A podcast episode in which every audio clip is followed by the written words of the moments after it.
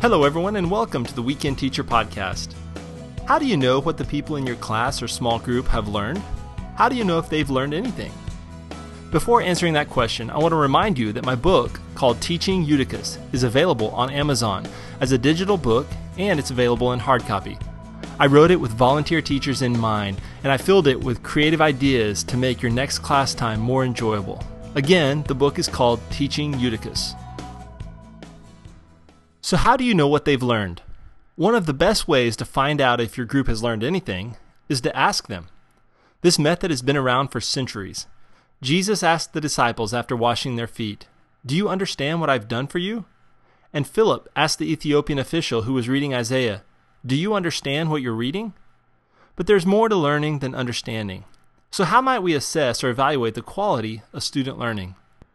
What would it be like to ask students to evaluate their own learning after a class time?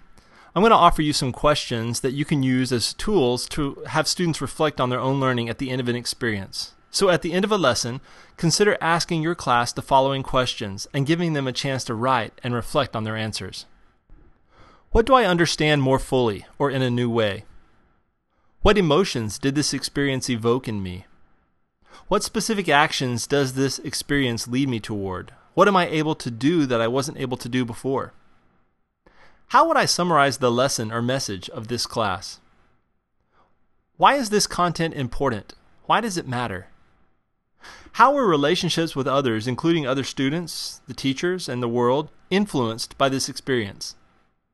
How is my understanding of myself impacted by this experience? To what degree did this experience nudge me toward greater Christ likeness?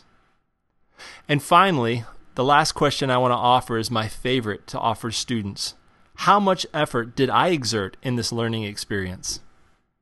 It's been said that we get what we evaluate. If that's true, we should do a lot more evaluation of learning in the church. I'm Dr. Houston Heflin. Until next time, remember, evaluation is a vital component of learning. And remember to check out my book, Teaching Eutychus on Amazon.